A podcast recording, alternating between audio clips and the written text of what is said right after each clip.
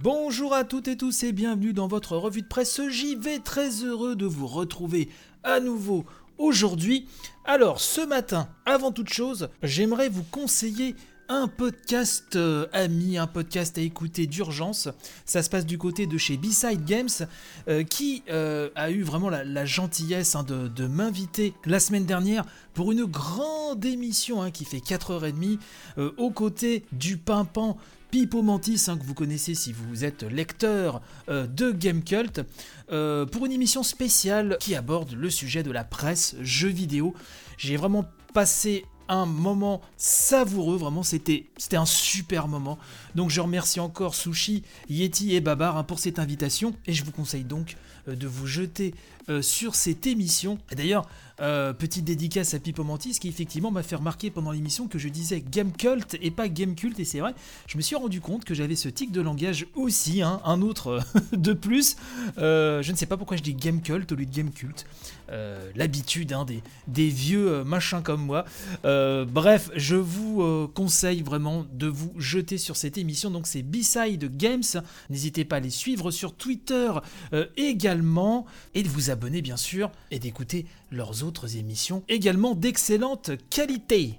On va aller justement du côté de chez Game Cult, Cult, euh, pour parler du remaster de Saga Frontier annoncé par Square Enix. Alors c'est un peu niche, mais je voulais absolument vous en parler puisque c'est un jeu que j'avais adoré sur PlayStation à l'époque, hein, un RPG de Square Enix, c'est-à-dire plutôt de l'époque où euh, c'était tout simplement Squaresoft, une période en plus très faste hein, pour l'éditeur de, de, Fantasy, avec une période de Super Famicom absolument euh, fantastique.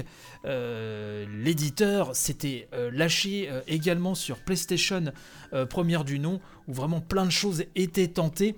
Et ce saga Frontière, dont la source hein, se trouve dans la saga Romancing Saga justement, ce saga Frontière est un jeu que j'avais beaucoup aimé à l'époque, donc sur PlayStation, il était sorti qu'en version japonaise et américaine, et donc un remaster a été annoncé, donc c'est Gamecult euh, qui nous en parle. Donc après des portages des épisodes Romancing Saga, c'est Saga Frontière hein, euh, qui fait euh, son euh, retour. Il était sorti, donc nous rappelle-t-on, euh, en juillet 97 au Japon et en mars 98 aux États-Unis. C'est un RPG qui se distinguait à l'époque par sa grande liberté de choix. Vous avez plusieurs personnages hein, que vous pouvez sélectionner au début et vous pouvez visiter quasiment tout ce que vous voulez ou presque hein, dès le début du jeu. C'est vrai qu'il y avait une, structure narrative qui était très intéressante et surtout une bande son absolument fantastique, hein, signée Kenji Ito.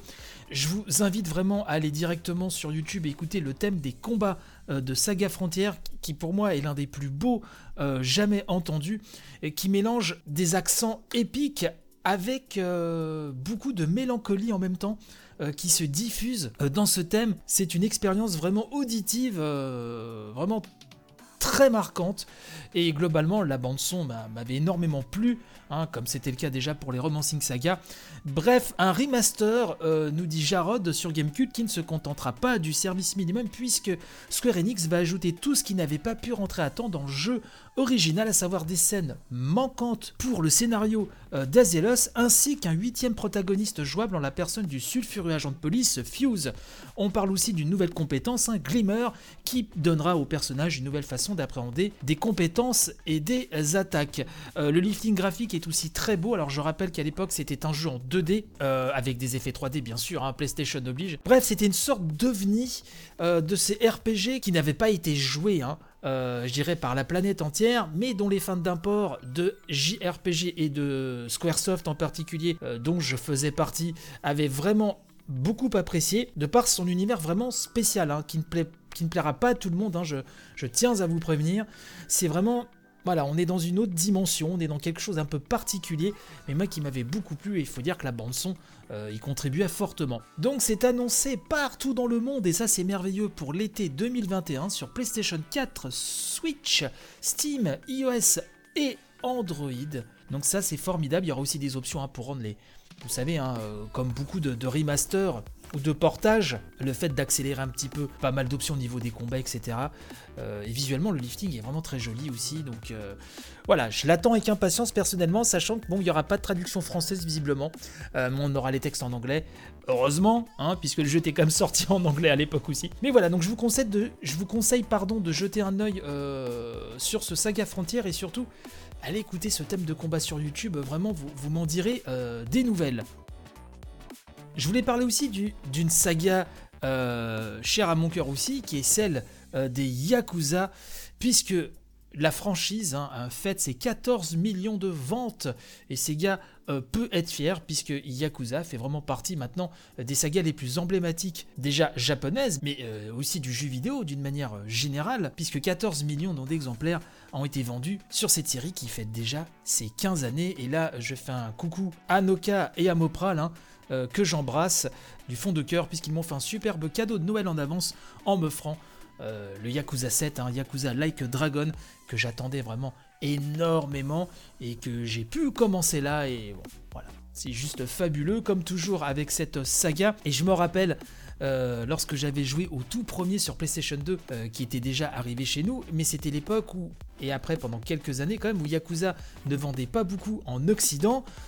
le phénomène prenait déjà au Japon, mais en Occident c'était pas euh, tellement vendu, c'était pas le phénomène maintenant mondial qu'on connaît aujourd'hui, et que j'ai pu écrire dans la presse à l'époque, que j'ai pu saouler tout le monde autour de moi avec Yakuza, et de voir que maintenant que la série est installée, séduit même les joueurs PC avec Yakuza donc 7, un Like a Dragon chez nous, là récemment, euh, que tout le monde trouve ça génial 15 ans après, et eh ben euh, je suis très heureux. Donc félicitations Sega pour ce grand euh, succès et jouer à Yakuza, c'est juste merveilleux. Voilà ce que je voulais vous dire ce matin. N'hésitez pas à partager un maximum cette émission. Je vous remercie encore pour votre fidélité. N'hésitez pas à faire un petit tour sur le Tipeee ou le Patreon si vous voulez me soutenir. Et je vous donne donc rendez-vous dès demain pour une nouvelle émission. Allez, bye bye